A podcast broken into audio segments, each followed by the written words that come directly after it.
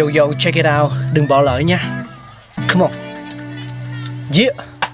Thankful we got, con người sáng tạo mà sống dồi dào. Tình tuổi trời sao vương cao là tích tắp, phát minh đầy ắp xây đắp tương lai. Có một không hai nhưng liệu có ai còn nhớ dùng. Xin được gửi lòng biết ơn vô hạn đến những con người không ngừng sáng tạo, mang đến những phát minh mới thay đổi cuộc sống. Thankful we got.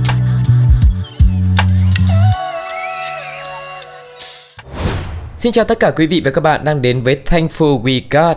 Ngày hôm nay thì hãy cùng với Tuco để tìm hiểu hành trình phát triển cũng như là sự xuất hiện của máy khâu nhé. Ngày nay thì may mặc là một phần không thể thiếu đối với đời sống của chúng ta rồi. Để có thể đáp ứng nhu cầu ấy thì uh, người ta đã không ngừng nghĩ đến việc sáng chế ra những cái thiết bị để có thể may quần áo nhanh, đẹp, chính xác và ở trên một quy mô lớn, công suất hiệu quả nhất. Vậy thì ai đã là người có công phát minh ra cái máy hữu dụng như thế? Và lịch sử sáng chế lắm dàn chân của chiếc máy may này đã diễn ra như thế nào? Hãy cùng với Tuco ngược dòng lịch sử để đến với thời điểm ra đời của chiếc máy may hay còn gọi là máy khâu quý vị nhé. Từ thời kỳ đồ đá, để kết nối các cái mảnh vải với nhau thì phương pháp duy nhất là may tay, khâu tay. Và từ đó trở về sau thì khâu tay đã trở thành một hình thức nghệ thuật tồn tại hơn hai mươi nghìn năm tuổi. Ban đầu thì người ta sáng chế ra những chiếc kim bằng sừng hay là xương động vật, và các sợi chỉ ban đầu được làm bằng gân động vật để khâu hai mảnh vải thành những bộ áo quần thô sơ. Những tác phẩm quần áo tuyệt đẹp dần được ra đời bởi những người thợ may tỉ mỉ và khéo léo. Tuy nhiên, năng suất của việc may tay không cao và những sản phẩm công phu đó có giá thành vô cùng đắt đỏ. Sau đó thì dân số bùng nổ cùng với xã hội ngày càng phát triển, đòi hỏi phải có một phương pháp để kết nối những mảnh vải một cách nhanh chóng, đáp ứng nhu cầu ngày càng lớn như thế, và những phát minh kéo dài ra hàng trăm năm.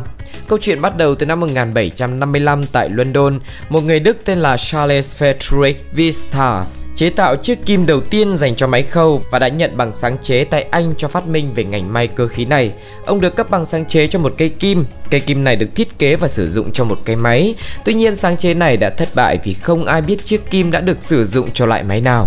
Thì mãi đến năm một nghìn bảy trăm chín mươi, chiếc máy khâu đầu tiên của nhân loại mới ra đời. Một công dân người Anh tên Thomas Saint, cũng là người làm nội thất tại London, đã chế tạo ra một chiếc máy bấm lỗ. Bản vẽ mô tả một cái dùi để đục lỗ qua miếng da và một cây kim đâm xuyên qua lỗ đó. Nhờ có những lỗ này mà người thợ may có thể xuyên chỉ qua khâu đính vải hay là da rất là dễ dàng. Nhiều người cho rằng sản phẩm của Saint đã đặt nền tảng cho nhiều loại máy khâu cải tiến sau này. Nếu không thì có lẽ giờ này con người vẫn đang may tay quý vị ạ. Và vào năm một nghìn tám trăm bảy mươi ba, nhờ nền tảng sáng chế của Thomas Saint, một người tiên phong trong ngành may của Anh tên là Newton Wilson đã xây dựng được một mô hình máy may hoạt động được với một số chi tiết thay đổi và bổ sung. Kế tiếp đó là hàng loạt phát minh không thành công và quên lãng dần theo thời gian. Năm một nghìn tám trăm lẻ bốn, phát minh máy may mô phỏng theo cách may tay của hai người Pháp Thomas Stone và James Harrison. Máy thêu với nhiều mũi kim của Scott John Duncan.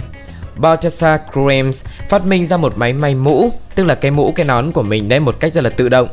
Vào đầu thế kỷ mười chín thì Marisberger, một người thợ may Australia, đã chế tạo hàng loạt máy khâu, mỗi chiếc thực hiện một thao tác khác nhau. Ông nhận được bằng sáng chế cho nỗ lực của mình. Sau khi nhận được bằng, ông vẫn không ngừng làm việc và đã đầu tư tất cả tài sản và cả cuộc đời mình để chế tạo những chiếc máy khác tiện dụng hơn. Tuy nhiên thì ông đã không thoát khỏi sai lầm đi theo lối mòn là cố gắng mô phỏng chuyển động cánh tay của cô gái may tay. Khi đã kết thúc cuộc đời, ông vẫn không hoàn thành được ước nguyện của mình.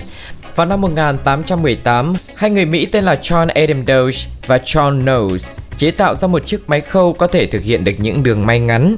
Đến năm một nghìn tám trăm hai mươi sáu, Henry Lloyd của Philadelphia, pê a cũng sáng chế ra một chiếc máy may khá hoàn thiện, nhưng không may thay, lửa đã phá hủy văn phòng bằng sáng chế và phát minh của họ. Nhân vật nổi bật trong những người chế tạo ra máy khâu là Barthélemy Thimonnier, người được chính phủ Pháp trao bằng sáng chế vào năm một nghìn tám trăm ba mươi. Chiếc máy khâu của Thimonnier phần lớn được làm bằng gỗ nhưng cho phép người thợ may có thể thực hiện nhiều thao tác, sử dụng chỉ có một sợi chỉ và cây kim, thực hiện được các chuỗi tương tự như thêu tay.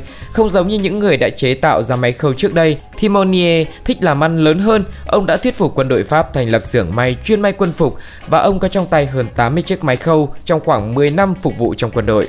Cơ sở của ông ngày càng phát triển và tạo được tiếng vang lớn trong ngành may.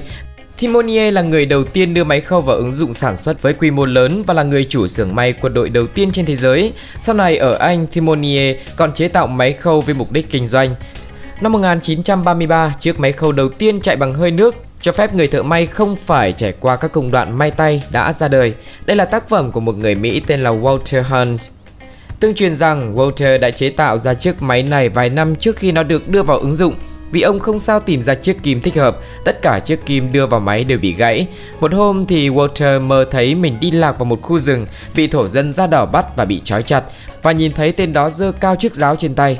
Walter đã bừng tỉnh, vùng dậy và chợt hiểu ra chiếc kim khâu phải có hình dáng giống như chiếc giáo của người thổ dân da đỏ trong mơ. Nhiều người tôn vinh Walter là ông tổ của những máy khâu hiện đại. Năm một nghìn tám trăm bốn mươi sáu, bằng sáng chế đầu tiên của Mỹ đã được cấp cho Elias Howe về một quy trình sử dụng sợi chỉ từ hai nguồn khác nhau.